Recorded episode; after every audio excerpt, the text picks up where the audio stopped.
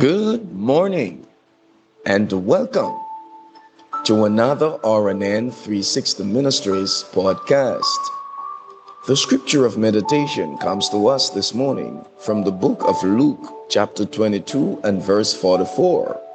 I'll be reading the NLT version and it reads He prayed more fervently, and he was in such agony of spirit that his sweat fell to the ground like great drops of blood.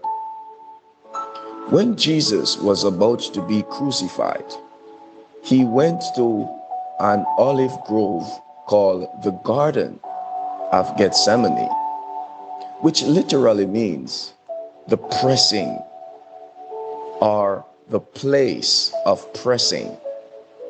The only way to get the valuable oil out of the olives is to press them.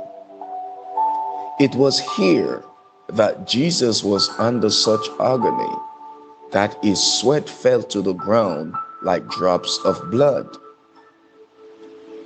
That led to Good Friday when Jesus was nailed to the cross.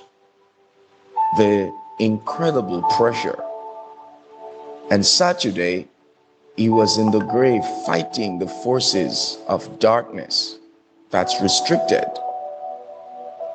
But on Sunday morning, he rose up triumphantly out of that grave.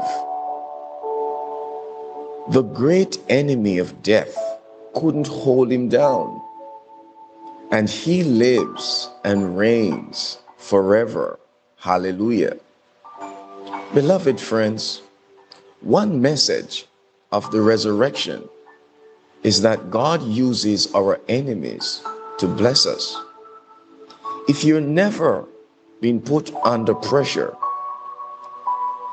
if you never have to stretch your faith, to endure hardship, to overcome challenges, and to persevere, you won't tap into the treasures God put inside. So, my encouragement to somebody this morning stay in faith. God won't allow the pressure if it's not going to work out for your good. He's right by your side. He is your sustainer, your creator, the God of the impossible possibilities. Hold on. Stay by his side. Let us pray. Father, thank you that the resurrection of Jesus is proof of how you use my enemies to bless me. Thank you that when the pressure coming my way feels bigger, stronger, and more powerful than I can handle, you will use it for my good. Lord, I believe I will triumph over it.